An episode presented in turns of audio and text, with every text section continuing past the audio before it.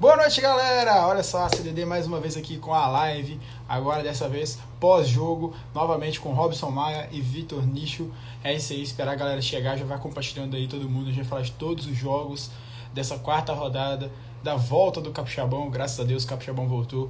E é isso aí, beleza? Muito obrigado a todos aí que curtiram os memes e tudo mais. Obrigadão, foi uma rodada muito especial, cheia de gols, daqui a pouco tem aí gols da zoeira, gols da rodada, Moqueca off the match, várias coisas, beleza? Olha aí, Robson já está aqui na área. Vitor também. Pô, Mariana, muito obrigado, Mari. Tamo junto. Beijinho pra você. Robson entrou, cadê? Deixa eu aceitar o Vitor aqui. Fala, Vinícius. Boa noite, Robson. Como é que vai, cara? Rapaz, eu, eu tô bem demais. Aconteceu uma Sim. coisa chata lá em Minas Gerais. Sim, lá em Minas Gerais hoje deu bica galo, bica galo. É, aconteceu um crime lá em Minas Gerais. Aí, ó, e falando em crime, os caras aqui já estão falando, os meninos já dematam em outro patamar. É muito papo pra essa live. Então, bem-vindo, cara. Vamos falar desse, dessa quarta rodada de Capixabão. Vamos lá, ué, vamos falar. Bora, que... tomei até um susto aqui. Vi o Robson na camisa aqui, falei, camisa do Atlético Mineiro? Como assim? não, não vesti a camisa do time do, da M R V ainda, não. Nem vou vestir, pode ficar tranquilo. Críticas, críticas, críticas. Antes de mais nada, fora mistos, vamos começar. E é isso aí. Primeiramente, vamos falar que na gente é muito ruim de palpite, ninguém acertou nada. Tô aqui com a tabelinha que eu fiz aqui. É assim, eu acho que o máximo aí que a gente fez foi que o Rio Branco de Vila Nova ia ganhar do Real Noroeste. Fora isso, errado totalmente. Tipo, o Serra, o Serra e Estrela, ninguém achou que o Estrela ia ganhar. Ninguém imaginou que o Vila empataria com o Rio Branco. Desportiva e Vitória, a gente, todo mundo colocou empate, porque né, o retrospecto era empate, mas a Vitória ganhou. Vamos falar desse jogo, então. É, Vitor, você que acompanhou, a gente estava até conversando no WhatsApp durante a partida, o que, que você achou de Desportiva zero, Vitória dois, dois gols do Papai Edinho? Cara, foi uma partida muito boa, assim. A gente viu o Vitória, eu achei até impressionante, comentei no final, né, que o Vitória marcava muito em cima, e o, ju o juiz deu nove minutos de acréscimo no segundo tempo, e a gente viu a Desportiva precisando sair e tudo mais, tentar um empate, ou diminuir a desvantagem ainda. Lá nos minutos finais, a Desportiva tentava alguma coisa e o Vitória continuava marcando em cima. Eu acho importante destacar que os, o time estava sem jogar desde o dia treze de março e parece que nem teve paralisação. Mas claro que a gente viu que os times caíram sim nos vinte minutos finais ali. Mas mais uma vez, né, a gente viu o Edinho decidindo. É, uma falta, uma falta. Ele bateu uma, uma coisa impressionante, botou no trinco. E o primeiro tempo, acho que vale mais destacar pelo primeiro tempo, que o, o, o Vitória chegou já todas as oportunidades, o Vitória tem um amplo domínio, todas as oportunidades de gol foram do Vitória, a Desportiva não se encontrou no primeiro tempo. No segundo tempo, o Cleiton Marcelino foi dois jogadores de ataque, não consegue também, o Vitória já entra, já faz um gol logo aos dois minutos ou três minutos ali do segundo tempo e praticamente liquida o jogo. É, depois, claro, o, a Desportiva pela necessidade começa ali a se manter no ataque, domina boa parte do segundo tempo, mas não consegue fazer o gol. É, cara, e você falou desse gol no início do jogo, antes desse gol de falta, o André Stolze fez uma defesa fenomenal, e foi na saída de bola, uma questão rapidinho, Vitória no ataque, André Stolze salvou ali, que poderia ter sido o segundo gol do Vitória logo no início do segundo tempo. Robson, com você. Cara, eu confesso que eu assisti o primeiro tempo completo, né? Tô um pouco rouco até. É, assisti a segunda etapa agora, agora há pouquinho. E a sensação que fica é que o Vitória não parou e que a Desportiva teve a paralisação. A gente viu um Vitória com intensidade, produzindo. Apesar da Desportiva muito organizada taticamente, a gente via as linhas dentro do campo muito bem definidas. Por outro lado, a gente não viu uma equipe conseguindo executar. Vitória tinha facilidade tanto na organização quanto na execução, e um time com ideias de jogo muito consolidadas, é, o três quatro três, né, que o Cláudio Roberto consegue armar nesse time do Vitória é impressionante. O Edinho faz um papel ao mesmo tempo de meia, então ele joga de frente pro gol, onde ele está acostumado, e também de costas, porque ele sai às vezes para fazer essa movimentação para ficar de frente pro gol, mas também tem qualidade para receber e distribuir para os atletas. Então é impressionante o quanto o time do Vitória consegue produzir, mesmo com essa pausa. Acho que o Vitor destacou isso muito bem. Agora, um outro detalhe que acho que não pode passar batido. É o terceiro jogo consecutivo que a Desportiva não marca um gol. Não marcou contra a equipe do Real Noroeste, não marcou contra o Rio Branco de Venda Nova, não marca hoje novamente contra a equipe do, do Vitória. e finaliza muito mal. A gente vê a Desportiva até criando oportunidades, mas finalizando muito mal, e já liga um sinal de alerta, porque na próxima rodada tem o Rio Branco, tem depois o Estrela, que é um time que vem na ascensão, conseguiu uma vitória interessante fora de casa, e aí depois disso vão faltar duas rodadas. Então o Capixabão é um campeonato que é fácil classificar para a segunda fase? É, mas é um campeonato de tiro curto. Se você classifica entre o quarto e o oitavo, você já não tem aquela vantagem no último ano, isso pesou para a Desportiva. Cleiton Marcelino não conseguiu ainda, apesar de colocar um time organizado, dar liga esse elenco, fazer esse elenco produzir o que se esperava, até porque nomes interessantes tem, é, são atletas novos para o futebol carioca, para o futebol capixaba, vêm muitos do futebol carioca, do futebol paulista, mas ao mesmo tempo não conseguem corresponder. E uma hora ou outra isso vai pesar para o time, a gente vê a torcida já insatisfeita. Então eu citava antes do campeonato, preciso ter paciência, preciso peças. Recebeu peças, recebeu tempo para treinar, agora ainda mais com a paralisação, mas a equipe não está correspondendo. Então alguma coisa tem que ser avaliado aí nesse trabalho que está realizando lá o Cleiton Marcelino do outro lado, né? Cláudio Roberto, sobrando as expectativas para um time que também é muito novo, um time diferente do Vitória da temporada anterior. Então, Vitória hoje, é, parabéns, e a Desportiva corrigir, porque quarta-feira tem um jogo complicado, que clássico a gente viu lá em Minas Gerais, né? Clássico é clássico. É isso aí. E, cara, um ponto que eu gostaria de ressaltar também é a questão das peças, né? Como o Robson falou. E eu achei até surpreso uma peça que chegou tão recentemente, que é o zagueiro, que me falou a memória o nome dele, que já chegou como titular. Rafael Caldeira. Como, como você fala isso, como você faz essa questão de dar liga, de ter um entrosamento, sendo que o cara acabou de chegar e, tipo, teve a paralisação, teve, mas o cara treinou uma, duas semanas com o time no máximo. Então, realmente três é uma dias. Questão... Ele treinou três é. dias com o elenco. E já chegou de titular. Então, pra você ver como que a Desportiva tinha uma carência nessa posição já. Foi... Alguém saiu da Desportiva de zagueiro do... durante a pausa? Não. Então, o cara já chega para ser titular.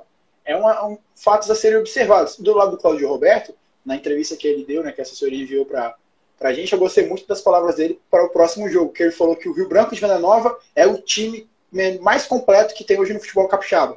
E ele falou, se a gente, é, se a gente for enfrentar eles, a gente vai ter que aprender muito com eles. Se a gente ganhar, não quer dizer que é mil maravilhas, mas a gente está no caminho certo. Então o Cláudio Roberto realmente sobrando, né, no Vitória, e tendo essa reformulação, o Robson mesmo já falou na live anterior, né, do pré-jogo, que ele tem uma formação tática muito bem vista, né? O Robson fala muito isso no seu Twitter, que é a questão do Rio Branco de Venda Nova e Vitória terem as melhores táticas do futebol capixaba hoje, e consequentemente são os times que estão cem por cento da competição. Acho isso muito bacana. Futebol capixaba, tendo aí um nó, como o nosso membro da Capixaba da Depressão, algum nó tático hoje, Cláudio Roberto dando a Desportiva. Mais algum comentário? Ah, eu só queria ressaltar mais um detalhe. É, você falou dessa parte tática, a gente vê o quanto pesa um trabalho, né? Por exemplo, o Cláudio Roberto recebeu um elenco reformulado, pega peças, é, até então, algumas que vinham em baixa no futebol capixaba, outras que eram apostas, consegue formar um time interessante a partir desse ponto de vista tático. O Rio Branco Atlético Clube, que a gente vai comentar daqui a pouquinho, que talvez tenha um elenco farto por estar com essa ausência tática, e passou pelo fator do André Vicer ter sido desligado, É, enfim, por recuperação da Covid, esse período também da Covid, taticamente é um time bagunçado e não consegue fazer essas peças que são boas render. Então, a execução tática hoje é, um, é primordial, né, para a gente ver um time se dar bem dentro de campo. Exatamente. Já que a gente está falando do Rio Branco, vamos então para, talvez, posso estar enganado, um jogo que me surpreendeu bastante, na questão do Vila impondo muito as suas forças durante, contra o Rio Branco. Eu esperava ao contrário, o Rio Branco indo mais para cima, mas eu vi o Vila atacando, tendo, dando mais perigo ao Vila. Tanto que o gol do Rio Branco, né, o um a zero com o Rafael Castro, ao meu, no meu entendimento, veio no início do segundo tempo, quando o Vila já estava produzindo algo que eu pensava, o Vila daqui a pouco vai ser o gol do Vila, mas foi o gol do Rio Branco que saiu, e um belo passe do, do Paulinho e uma bela finalização do Rafael Castro. Isso é muito bom. Mas o Vila, com todas as suas garras e forças, foi até o final e conseguiu empatar uns quarenta e oito, quarenta e nove do segundo tempo. E é um ponto importantíssimo para o Vila, porque como a gente falava na live anterior, os times, os três, né, Vila Velhense, Pinheiros e São Mateus, vão brigar entre eles ali para não cair, no nosso entendimento. E quem conseguir mais pontos fora desses confrontos vai ter grande vantagem, né? O Vila tem um ponto, Pinheiros também tem um, e agora o São Mateus venceu, tem três. Então, gostei bastante da evolução do Vila Velhense pela, nessa pausa do Capixabão. O técnico Felipe conseguiu dar um, uma liga no, no time, fazendo com que o clube jogasse de uma forma mais apresentável. Né? Também vieram reforços. O, um dos reforços foi o Turner, que o Vitor falou bastante dele no Twitter. Vitor? Não, eu queria falar exatamente sobre isso. Você falou de evolução. É, a gente sabe que tem aquele quadrangular do rebaixamento, que eu, que eu encaixo aí o Serra. Claro que eu acho que o Serra não vai disputar isso, porque os jogos do Serra foram contra os times da ponta da tabela, quatro dos cinco primeiros. Mas a gente pega uma evolução do Vila Velhense, sim. É, a gente vê que é uma equipe que cria bastante. Eu acho que o grande problema do Vila Velhense é a questão de acertar o alvo. A gente viu contra o Rio Branco de Venda Nova no Kleber Andrade que eles criaram bastantes oportunidades, mas não souberam aproveitar. E eu não tinha visto o jogo ao vivo do Rio Branco, e eu vi muita gente criticando, falando que o jogo tinha sido ruim, que tinha, que tinha sido muito fraco. Mas quando eu olhei, eu falei, não. Assim, eu acho que o jogo do Rio Branco, do time, do clube Rio Branco, do elenco do Rio Branco, foi ruim. Agora, que a partida foi ruim, eu não concordo. Eu acho que o Rio Branco saiu na frente, o Rio Branco jogou muito mal, saiu na frente. Se o Rafael Castro faz um gol ali, que ele acabou perdendo na frente do goleiro, teria mudado completamente a partida, mas o, o Vila Velhense ditou, soube ditar o seu jogo, propôs o que ele queria. É, a gente sabe que o Cândido, que teve três dias para treinar, joga nas duas laterais, e eles sabem que ele é muito bom, ele é, é um jogador canhoto.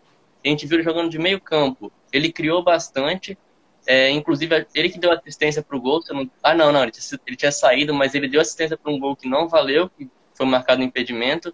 Ele criou muitas oportunidades, então acho que foi um cara que se destacou bastante nesse jogo, junto com o João Firmino também, que eu acho que se destacou também.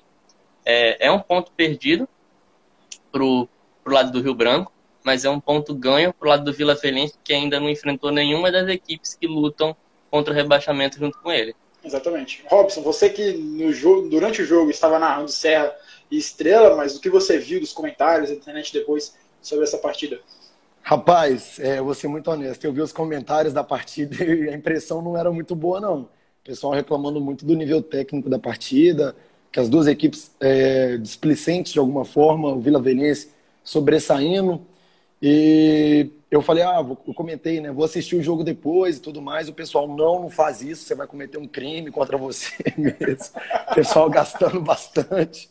Mas, é, ah, o cara até falou, pô, lê um livro em alemão, irmão, mas não vê esse jogo, porque tá melhor ler um livro, tá?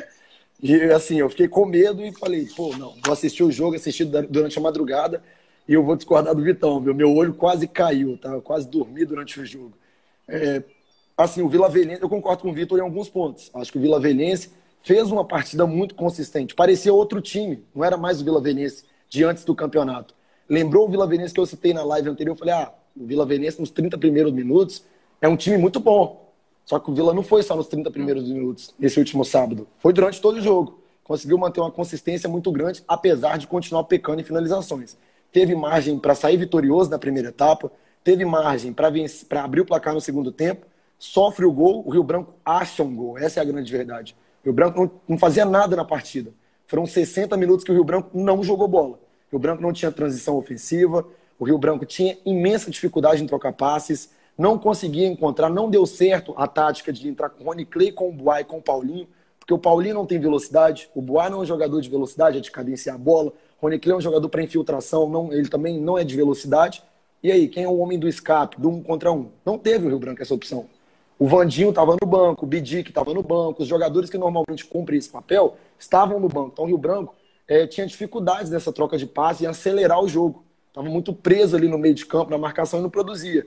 Então, o Rio Branco tinha essa dificuldade, não fez nada em sessenta minutos.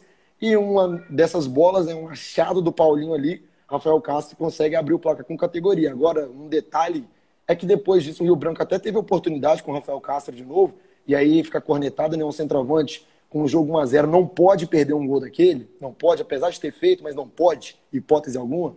É, fica o, o detalhe, né?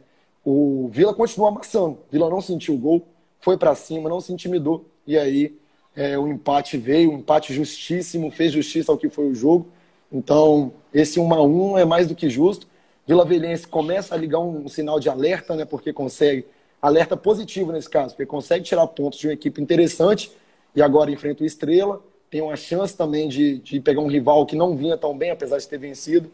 quem sabe, né, engrenar na competição aí e surpreender, conseguindo aí escapar do rebaixamento. Sim. E, Robson, você e também o Vitor, né, que está na cobertura no dia a dia, nos bastidores, quem acha que vocês, quem vocês acham que, podem, que pode vir substituir André Vicer no comando do Rio Branco? O André, que é meu vizinho aqui de Linhares, mora a três quadras da minha casa aqui. Melhoras, André, se estiver assistindo, fica bem, cara, volte logo. Então, o que, que vocês acham aí? Quem nos bastidores tem um rumor, vocês sabem de alguma coisa? Vitor, quer começar? Olha, eu começo. Eu não tenho... Só falar sinceramente para você, eu não tenho informação sobre isso. Mas, por fato de curiosidade, vou comentar também que o Charles de Almeida, né, que foi campeão com o Serra, treinou o Vitória ano passado na Série D, tá livre no mercado, né? Ele saiu do Macaé. Não sei se ele não, ele não fechou as portas para o Espírito Santo, mas deu a impressão de que não é muita visão dele no momento. Mas eu não sei também, não acho que seria um nome bom para o, para o Rio Branco nesse momento. É, também não tem a cara do Rio Branco, mas é, é, é isso daí. Eu não tenho, não tenho um nome assim pra, pra, não tenho um nome. Volta Eleomar, será? Acho que Eleomar não volta não, hein? Impressão, está um pouco magoado com a diretoria.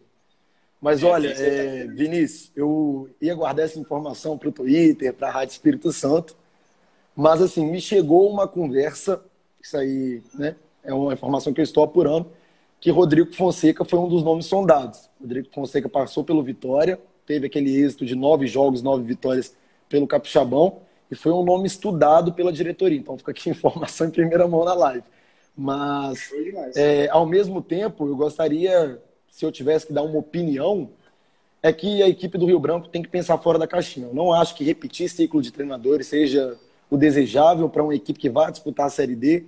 Acho que tem bons nomes no mercado, até pensando em cenário nacional, que podem ser consultados. Um exemplo, Luan, que comandava o Goianense, que o, o Vitor conhece muito bem, é um nome que poderia ser sondado. Então, poderia ser trabalhado em cima, apresentado um projeto, e porque o Rio Branco tem camisa, vai, vai disputar uma competição nacional. Então, acho que o Rio Branco tem que estudar fora da caixinha, pegar um treinador que vem em ascensão no sub vinte e três, como é o caso do Leandro Zago, que comandava o Atlético Mineiro, como primeiro trabalho, oportunidade em Série D, um time que tem a visibilidade agora, tem atletas do cenário nacional como é o Paulinho, o Gil Mineiro. Então o Rio Branco tem que fazer esse pensamento fora da caixinha, porque nomes interessantes tem sim no mercado, apesar de que eu acho que perder o André Vicer é muito grande. O elenco fez a pré-temporada com ele, absorveu o conceito tático dele, e agora tem que ser traçado um perfil de treinador que vai ser compatível. Porque se traz um treinador que não é compatível com a característica do elenco e com o que foi apresentado, não vai adiantar de nada. Então, essa avaliação tem que ser feita internamente aí pelos gestores do Rio Branco. Exatamente, porque toda a pré-temporada foi feita com o André. E se você pega pensando no trabalho a longo prazo, que é o caso do Rio Branco, né, que não vai acabar o Capixabão, fechar as portas e esperar a Copa S, vai ter Série D, Copa Verde e tudo mais, você tem que pegar um trabalho no, parecido para que, né, a engrenagem fique tranquila para poder rodar. Então, nomes bastante interessantes. Gostaria muito que o Luan pudesse, né, vir para o futebol capixaba, porque o trabalho que ele fez pela Goianésia é, foi fenomenal, né? Não tem palavras, o cara pegou o Goianésia, ali o time do interior de, do Goiás, e levou, se eu não me engano, para a semifinal do Goiano ou para a final? Final. Para final do... final do Goiano, final... atingiu as oitavas do, da Série D, que nunca tinha chegado antes. Exatamente. Então... Só que... Aí... Não, pode não. terminar, mas depois eu completo. É, exatamente essa questão, tipo, um técnico que tem trabalho no interior de times de estados com grande repercussão, que seria algo parecido com o Rio Branco, né? Goianésia, salvo as proporções, vamos dizer assim, está no mesmo nível. Goiás e Espírito Santo estavam na mesma fase da Série D ano passado, né, no mesmo grupo, então nível técnico parecido. Série D, uma questão ali que eu acho que seria muito bacana se pudesse ter essa opção, né, tivesse essa ideia, se desse para vir, seria muito legal. Fala, Vitor.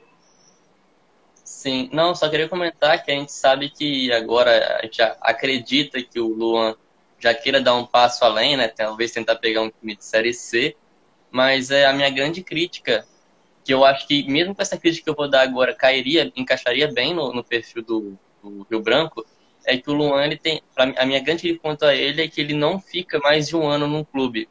Ele fez um bom papel no Atlético Cearense, fez um bom papel no Goianense, ele alcança longos feitos, mas ele não fica no time, entendeu? Então essa é a minha, minha crítica. Se o, se o Rio Branco estiver pensando em ter ele essa temporada e talvez ter ele para a próxima, aí eu já não sei se essa ideia seria muito interessante. Mas como o Brasil não, não tem uma, essa cultura, né, de manter um treinador por muito tempo, talvez possa ser interessante para o Rio Branco. Vamos ver os comentários aqui, as cornetas, claro. Patrão Henrique Ananias, Felipão tá livre no mercado. Fred, seu Valdemar. O Lucas, Luxemburgo, acredito no, processo, no projeto do professor. É, cara, são, são nomes. É, Zoeira Solta rolou várias matérias aí no WhatsApp de treinadores do passado, né, que comandaram o Rio Branco. Assumiu o Rio Branco, todo mundo, meu Deus, aí foram olhar a matéria de dois mil e dezoito, dois mil e dezenove, essas coisas todas. Bom, vamos ver essa semana, né, o Vitória que, ao meu ver, essa questão, sem um técnico e um clássico no meio de semana, os dois times, né, Rio Branco e Desportiva, não apresentando visualmente um futebol muito agradável, então é um clássico bastante... Todo clássico é clássico, mas esse clássico eu acho que vai ter um, uma, uma pitadinha a mais ali, porque os dois times, quem perder ou se acabar empatado, vai ter uma questão muito maior para o longo do campeonato. Beleza, então falamos já do Rio Branco, Vila, do Vila Velhense e Rio Branco, Desportiva e Vitória. Acho que agora vamos para o jogo que eu acho que a gente falava que era muito parelho, né? Rio, Rio Branco de Venda Nova e Real Noroeste. Real Noroeste não tinha tomado nenhum gol no campeonato, chegou no jogo e tomou logo três. E isso mostra a superioridade do Rio Branco de Venda Nova no futebol capixaba, né? Como um time ali que dentro de casa é praticamente imbatível, que time joga dentro do Perinho Rio Branco. É, três anos já, né? Que, desde dois mil e dezessete, dois mil e dezoito, vocês falaram isso na live, esqueci já na outra live, que não perde nem de casa. Então foi um jogo bastante agradável e muito bom para a torcida do Rio Branco, né? Por ver que o time... Porque ele foi muito criticado contra o jogo do time, contra o A B C, né? Tipo, teve chance para poder vencer. E agora chega no Capixabão contra o concorrente, que era o Real Noroeste, tinha tomado nenhum gol e mete logo três a zero. três a zero, meu Deus. Fala, Robson. É, primeiro vou confessar que esse jogo eu consegui ver por alto, né? Mais uma vez, uma partida no mesmo momento que eu estava em Estrela e, e Serra. Mas essa partida sim eu vi por alto, assisti do Rio Branco, mas não consegui ver ainda. Vou assistir essa noite. Mas surpreende muito o volume de jogo que eu vi, pude observar do Rio Branco de Venda Nova. É um time que com quinze segundos já tinha uma finalização ao gol. Isso é impressionante. É um time que amassa desde o primeiro segundo até os quarenta e cinco. Óbvio, o campo é menor, então consegue ter mais, mais intensidade, mas mesmo assim, é extremamente... É, e é menor para os dois também, né? Então, é extremamente organizado taticamente, o Roy tem um bom controle do elenco. Você olha para o banco também, cara, você vê o Anderson Silva, igual o Vitor destacou, você vê o Gabriel Fernandes, que era titular e capitão do time até temporadas atrás. Então, é um time muito interessante, perde o Alexandre, o Eltinho entra muito bem. Então, é, é surpreendente o fôlego que tem esse time e o quanto consegue colocar de pressão no adversário. Organizado, tem um jogo é, rasteiro muito interessante, consegue fazer, é, digamos assim, uma linha de passe muito efetiva e também o jogo aéreo desse time é muito forte, cara. No ano passado eu destaquei isso porque tinha nomes como o Tonoli, que marcou dois gols na, na semifinal, um de cabeça, o outro também, os dois de cabeça, né, para falar a verdade. No jogo da ida, tinha marcado em bola parada com o Arthur Faria contra o Real Noroeste, em Venda Nova. Então o time tem a bola aérea muito forte. E o Daniel, dessa vez, foi feliz no jogo aéreo. No início do jogo também, por pouco, não abre numa cabeçada do Marcudinho. O Marcudinho é baixo, então consegue é, se posicionar muito bem. Então é, é interessante e incrível, cara. Acho que o Rio Branco de Venda Nova tem um processo, um trabalho que é muito, muito bem feito. Tem um, uma, um critério para contratação. Converso muito com o Fabrício, que é o diretor de futebol, e ele é muito claro. Ele fala, olha, não vou dar um passo maior do que o meu pé. Não vou prometer para o meu torcedor que eu vou para a Série C. Eu vou prometer para o meu torcedor que eu vou tentar ganhar o Capixabão, que é o que me cabe no momento. É o nível que eu posso disputar. Então, é muito um trabalho muito disputado e os frutos estão colhidos em campo, né? Sim, eu gosto muito dessa frase que o Fabrício fala, o presidente do Rio Branco também já falou isso, já falou isso no... antes mesmo da final do ano passado, ele falou na, no show de esporte, na T V Educativa, que ele, o torcedor não, ele não vai prometer para o torcedor feitos que não estejam dentro do passo do Rio Branco de Venda Nova. Vamos para a Série D? Vamos, mas vamos tipo, dignamente. Não vamos garantir o acesso na primeira participação e nada. Então eu gosto muito dessa, desse pé no chão que o time do Rio Branco de Venda Nova tem. E isso reflete no campo. Tem pé no chão fora e dentro de campo voa. Vitão? Não, é, é muito bacana isso, que a gente vê uma conexão, né, entre comissão, entre diretoria, isso é até muito difícil às vezes. E eu estava conversando, quando saiu o sorteio da Copa do Brasil, da, da Série D, né, dos times do grupo, eu conversei com o técnico Roy, e ele falou que confia no elenco, o elenco é realmente forte, né, quando tinha afirmado isso a ele, e falou que no máximo uma, duas ou estourando três, é só contratações pontuais mesmo. É, sobre a partida, cara, é, eu também gostaria de destacar o comportamento da equipe, porque se manteve firme, atacou, não deu chances pro, pro Real Noroeste. O Real Noroeste teve, é, forçou muito bolas longas, não conseguia avançar pela zona central do campo, era sempre pelo lado esquerdo, sempre pelo lado esquerdo com, a, com o Ailton, e, e os, as, as grandes saídas que o Real Noroeste tinha era com o Aloysio. A gente vê que o Aloysio, ele é sim um cara, um camisa dez diferenciado, e tanto nesse jogo de agora, quanto também na Desportiva no zero a zero, ele sempre foi a, a válvula de escape, mas não deu no segundo tempo. É, logo de cara a gente vê que o Duduzinho colocou o Matheus Firmino para jogar, é, até pela necessidade, ele foi mais agudo, o time foi mais agudo, mas o, o Rio Branco de Venda Nova também mexeu, colocou dois atacantes em resposta, fez o segundo logo de cara, então deu aquela balançada, o, o Real Noroeste não conseguiu se impor, e, e assim, a gente vê que o Rio Branco de Venda Nova vem com uma certa... Vem com uma certa crescente, parece que vai ser o favorito, tipo, vai ser o favorito agora, vai se firmar como favorito. É, e a chegante coisa que, que pode diferenciar, porque assim, hoje a gente tem Rio Branco de Venda Nova e Vitória, são os dois líderes. O que pode prejudicar o Rio Branco de Venda Nova é, mais um ano, o, o Vitória não vai ter problema de jogar fora de casa, porque o Vitória joga todos os jogos fora de casa, são na Grande Vitória. É Serra, Desportiva, Rio Branco... Vila Velhense, é tudo aqui. Verdade, então não vai ter viagem. Na verdade, eu acho que a última rodada, todos os jogos são no interior. Deixa eu até pegar aqui já na, é isso na mesmo, é isso falar, mesmo, então. É isso mesmo.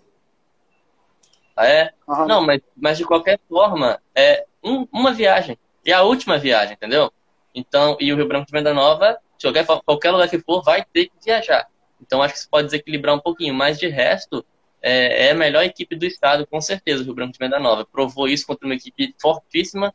É, e somou pontos sem dificuldade. Sim, a viagem do Vitória até São Mateus na última rodada. Essa é a viagem do Vitória. Sim. E assim, Vitor, acho que né, pelo que eu, eu eu não acompanhei também muito o jogo, porque na hora do jogo eu estava cobrindo os outros três jogos que estavam acontecendo, assisti os melhores momentos ali no YouTube, coisa rápida. E para você, o que, que faltou? Qual é a diferença do Real Noroeste antes da paralisação e a maior diferença para agora nessa derrota? Porque me surpreendeu o Real tomar três gols, um time que não tinha tomado nenhum. Uma derrota por um, dois a um, até ficaria tranquilo. Mas três a zero? O que, que faltou, você acha? Assim, é, eu lembro do jogo, eu assisti o jogo do... Eu não assisti o jogo do Estrela, do Real Noroeste. Assisti o jogo do, da Desportiva, então eu vou falar com base nesse jogo, porque eu confesso que eu não assisti os, os demais jogos. É, o outro foi contra o São Mateus. Mas... É, é. Pô, Vinícius, é, claro que o Vitor estava me ouvindo na transmissão. Um parado, né? Mas a gente viu que é, foi uma equipe, acho que vai muito de encontro com o adversário que enfrentou, né? No jogo, o jogo contra a Desportiva foi muito equilibrado, as duas equipes tentavam oportunidades e tudo mais, e, e a gente via, como eu falei anteriormente, que o Aloysio era quem, era quem tomava as rédeas da partida, quem atacava e quem buscava algo a mais. No jogo de ontem, o, o, Rio, o Real Noroeste, não, os seus atacantes não foram bem, o Jardim Baiano não teve, acho que, nenhuma oportunidade de chutar, se você reparar, e, e, e forçava cruzamento, porque o jogo do Real Noroeste está sendo um cruzamento na área, lançamentos longos. Só que quando você pega dois jogadores altíssimos, um time alto igual o do, do Rio Branco de Venda Nova, é um pouco complicado você conseguir fazer isso, né?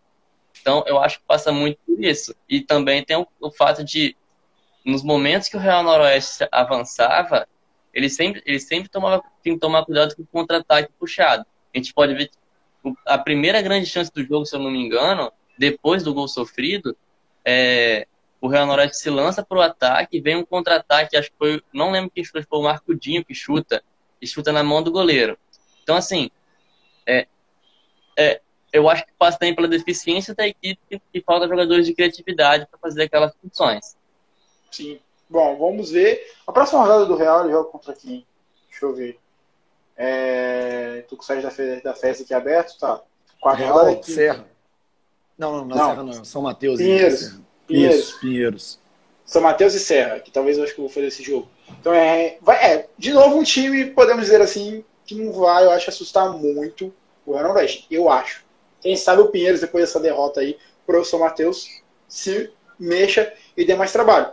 Bom, já que a gente tá falando do Pinheiros, é o último jogo... Ah, não, falta o Serra e Estrela. Vamos deixar pro final, porque o Robson acompanha esse jogo de cabo a rabo, então ele vai ter propriedade pra caramba pra falar desse jogo. Então, Pinheiros e São Mateus, um jogo que teve uma hora de paralisação por causa da ambulância, que foi levar um jogador ao hospital e teve que esperar voltar, aquela coisa toda, futebol capixaba, zero novidades. E me surpreendeu a questão... Não, a vitória do São Mateus, eu acho que ela se constrói basicamente não desmerecendo o time. Pegou o time do Pinheiros, meteu três a zero no segundo tempo, e isso aí pronto, acabou. Em sete minutos estava dois a zero pro São Mateus já. Show de bola, Marquinhos arrebentou, teve a oportunidade e fez o gol. Mas eu acho que o jogo ele muda a partir do momento em que o Pinheiros tem um jogador expulso. Então isso já modifica um time que não tem grandes peças para poder, né, fazer a substituição ou a marcação, né, porque jogar com dez é diferente de jogar com, com onze. Então acho que o jogo muda ali. Eu até fiquei assustado, que eu achei que o São Mateus, a partir do momento da expulsão, ia para cima, mas acabou que esperou ainda ter, terminar o primeiro tempo, né, depois teve toda aquela paralisação e tal. Eu não sei se o time do Pinheiros entrou sonolento, depois de uma hora e pouco parado, entrou sonolento, e o Marquinhos foi meteu dois, depois o Mateus, Mateus E S foi lá e meteu mais um, três a zero pro São Mateus. Esse, essa vitória dá um fôlego bastante, como eu já tinha falado. Entre os três, quem ganhar mais pontos ali vai conseguir escapar do rebaixamento. E o São Mateus, que vinha sendo muito criticado, converso direto com a galera lá do São Mateus, torcedor, Paulo Vinícius, um abraço para ele. Ele me falava, cara, o time tá assustador, o time tá irreconhecível. E ele vinha me falando que estava acompanhando alguns treinos e via que o time estava melhorando. E agora pega essa melhora e coloca em campo, apesar do time do Pinheiros ter um a menos. O que vocês têm para falar desse jogo, Vitão? Então, é, é interessante, né, você ver uma equipe entrando aí, com um time totalmente mudado, e já conseguir, porque essas, essas quatro equipes, contando o Serra, que a gente não sabe como é que vai vir, então, por enquanto, temos que colocar ela, e se a Desportiva não abrir o olho, colocar eles também, é, o jogo deles tem que ser esses quatro aí, tem que tirar os pontos. Ganhar do Rio Branco é bom? É bom, dá ajuda, mas o jogo deles é ganhar ali entre eles, porque se o objetivo é ficar na primeira divisão, tem que ganhar os confrontos, os confrontos diretos.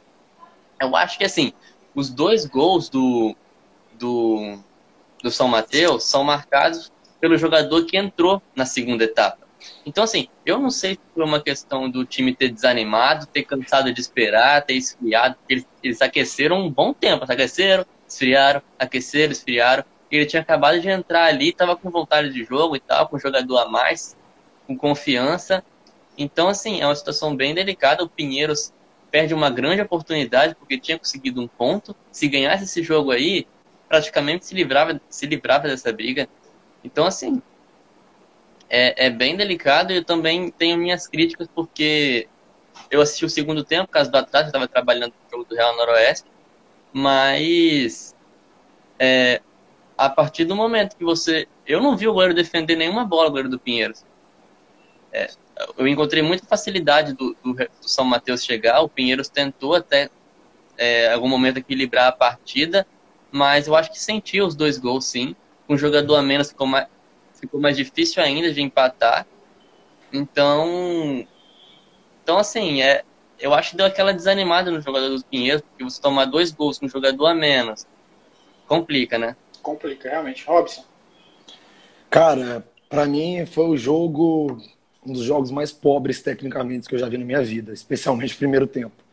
É, muito erro de passe, equipes desorganizadas, era naquele vai, vai, vai, não, não tem uma ideia de jogo, mas é o cenário para essas duas equipes. Feito esse comentário, eu vou de, vou de encontro com o Vitor, acho sim que o São Mateus achou esses gols, não foram gols é, construídos, não foi um domínio, foram gols achados. A expulsão, concordo com você, Vinícius, alterou o cenário do jogo. A gente viu uma partida muito diferente. Essa paralisação, com certeza, também afeta, porque vinha sendo um jogo muito parelho. Então, ficou outro cenário, outra realidade. e, de certa forma, o beneficiado foi o São Mateus. Tinha mais perna. Se a gente olhar no papel, agora o elenco do São Mateus é melhor e consegue uma vitória que dá esse respiro, muito bem destacado. São Mateus agora tem o Serra, que, de certa forma, virou um concorrente para essas equipes, virou uma equipe que dá para arrancar pontos, mas ainda vou ressaltar sobre isso. Não acho que o Serra vai brigar lá embaixo. É, mas o São Mateus agora tem essa motivação, conseguiu uma vitória importante, vai jogar nos seus domínios, conhece o seu estádio, seu gramado melhor do que qualquer um, pode fazer uso disso. Tem atletas interessantes, como é o caso do Pepe, o próprio Marquinhos se apresentou muito bem durante o jogo, então tem que fazer uso dessas peças. É um campeonato à parte, no seu, na sua primeira decisão, né, entre as equipes, venceu, cumpriu seu objetivo. Agora é vencer mais uma e respirar tranquilo, respirar na permanência. Mas também tem que ficar atento, porque o Vila Velhense virou a chavinha também, né? O Pinheiros agora pode ter ficado para trás nessa briga, porque contra um adversário direto, perdeu a oportunidade de pontuar. Mesmo que não saiu com a vitória, perdeu a oportunidade de fazer um pontinho ali ou de arrancar pontos do, do adversário. E é diferente, o Vila Velhense arrancou pontos de um adversário que é tido como favorito na competição. Então o Vila Velhense vem na crescente, São Mateus vem na crescente, e o Pinheiros, que a gente colocava nessa prateleira de cima, né, pelo empate que teve com a Estrela, volta para a prateleira de baixo. Virou um campeonato meio maluquinho aí para essas três equipes. Então, destacar, São Mateus, parabéns, fez o dever de casa, mas ainda assim precisa apresentar evoluções se quiser somar pontos dentro da competição.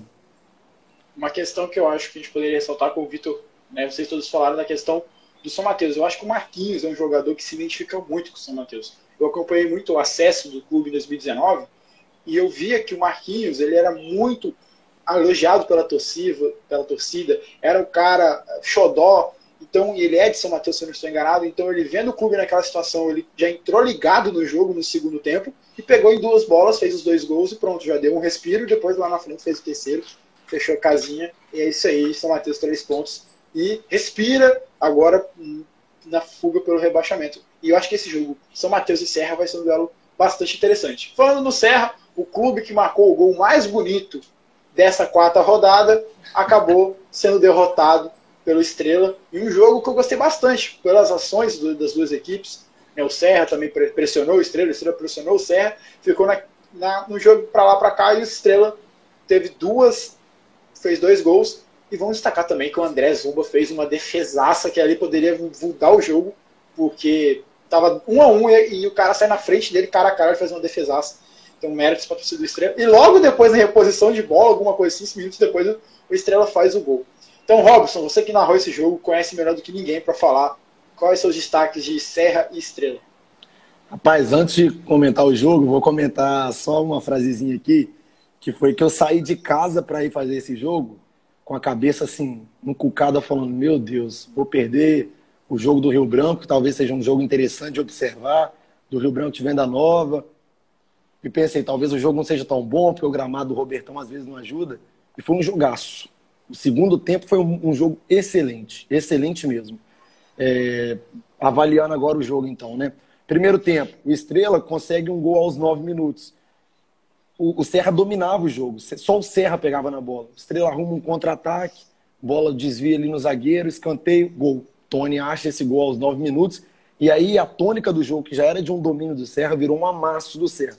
O Serra só tinha a posse da bola, fazia inversões, chegava na linha de fundo, mas não conseguia finalizar. Eu lembro de uma frase que eu falei no finalzinho do primeiro tempo, aos quarenta e quatro, que foi: só tivemos uma finalização ao alvo do Estrela, que foi o gol, e o Serra ainda não finalizou ao alvo, com quarenta e quatro minutos. Finalizou ao gol, né? Tipo, tentativa de finalização. O Heraldo teve um cabeceio que foi para fora, um chute de longa distância do Dodô que foi para fora, um lance impedido, mas não computa como finalização. Então, assim, tivemos essas oportunidades. Mas, de fato, concluir para o André Zumba trabalhar, não tinha tido. E aí, quarenta e oito minutos, cruzamento do Arthur, a bola naquele bate-rebate, o Max bota de volta para a área e o Heraldo tira um coelho da cartola, dá uma meia bicicleta ali, uma coisa espetacular.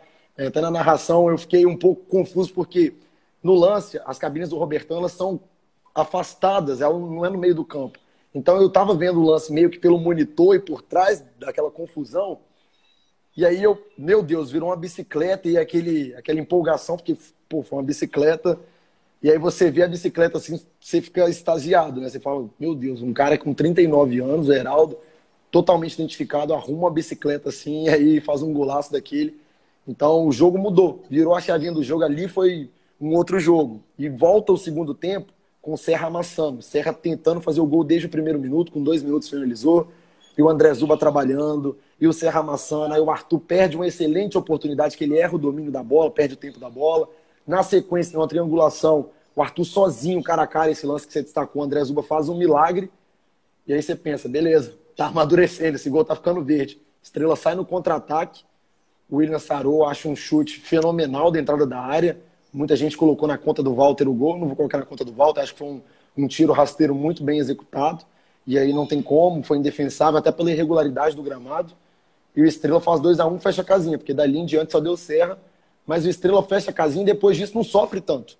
O Serra não conseguiu mais finalizar. Marcelinho, na minha visão, mexeu muito mal, tira o Heraldo e o Arthur, que apesar de perder os gols, era o principal nome do time.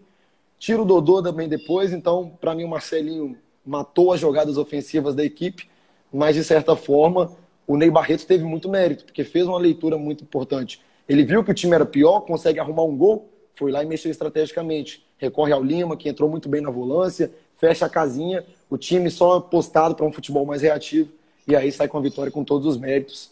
dois a um e o Estrela reabilitado, e o Serra acende essa chave de novo, essa luzinha, né, do perigo novamente, porque vence o Rio Branco, empolga todo mundo, perde o jogo na sequência, então aí é complicado, né? E agora tem um, um adversário complicado, que é o, o, o São Mateus, que assim, não vai ser jogo fácil, porque o São Mateus quer crescer dentro da competição.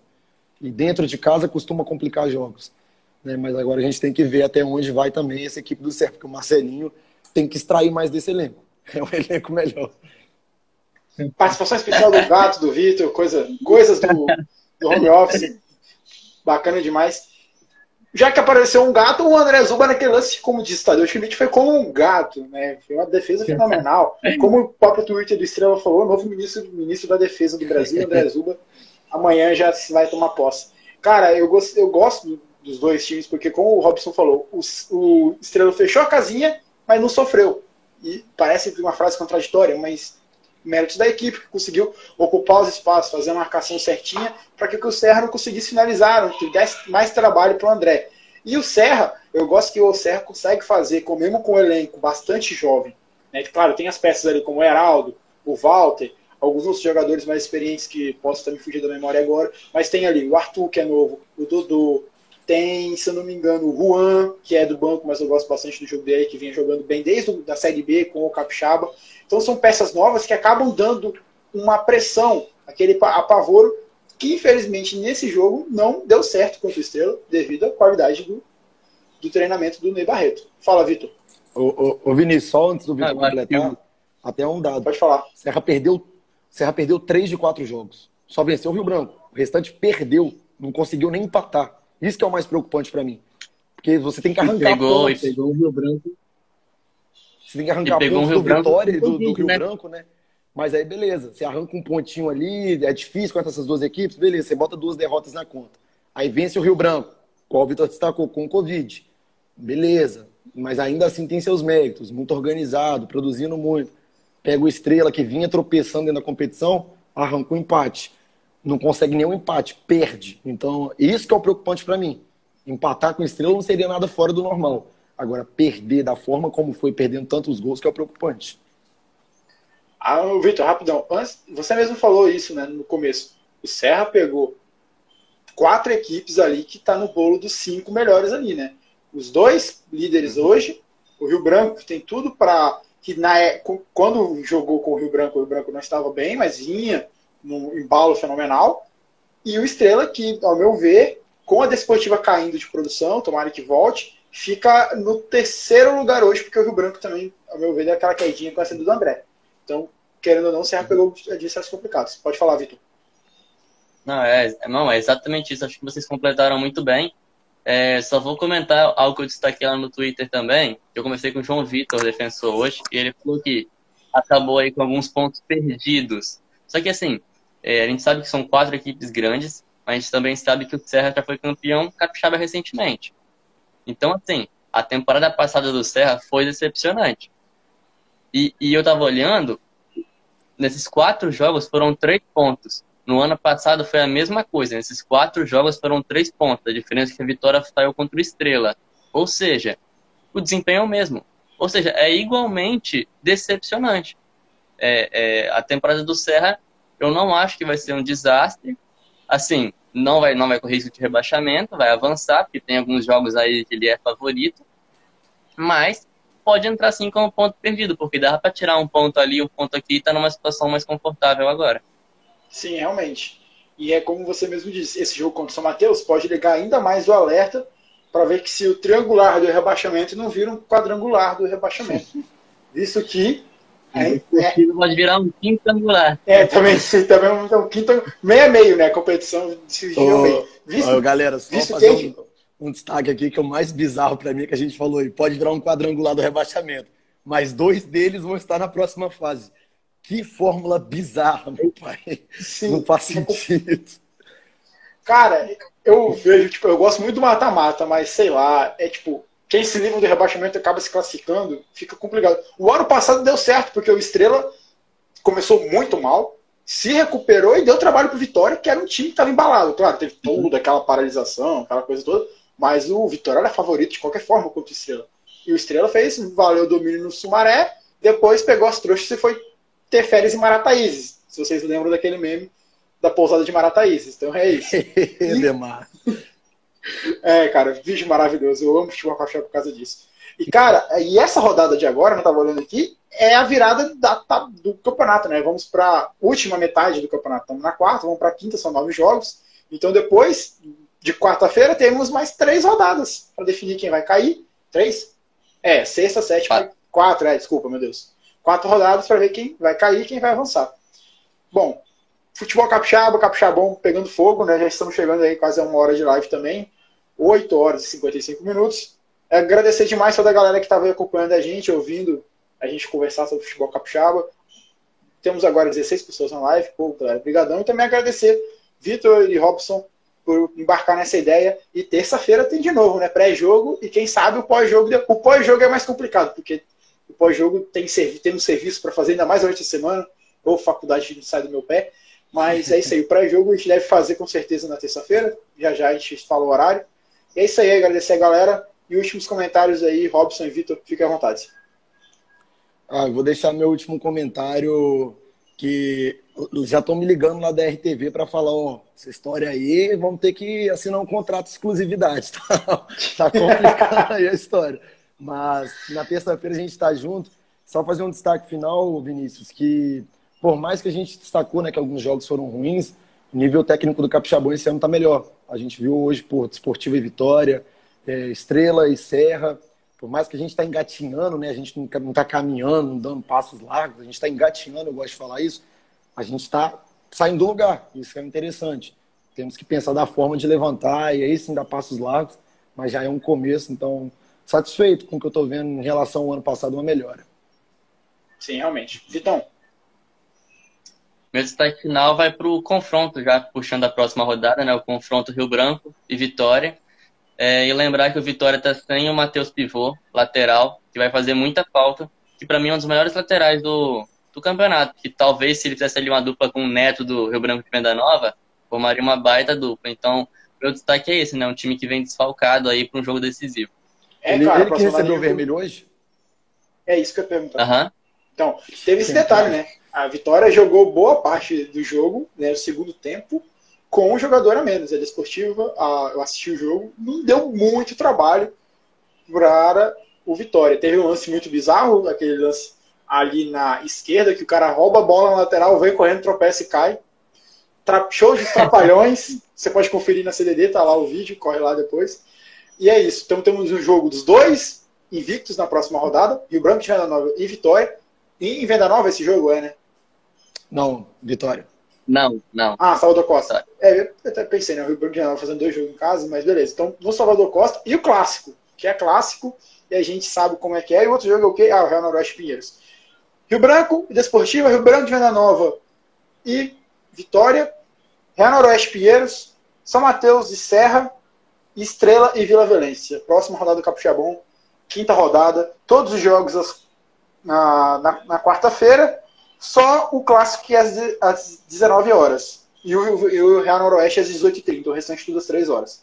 É isso, galera. Obrigadão de novo pra vocês. Sigam lá o Vitor, o Robson, eu também, a C D D, todo mundo lá no Twitter, que a gente sempre tá falando alguma coisa ou outra sobre o futebol capixaba. Obrigadão e até terça-feira com a live pré-jogo. Valeu, galera. Tamo junto. Tamo junto. Valeu. Valeu, um abraço.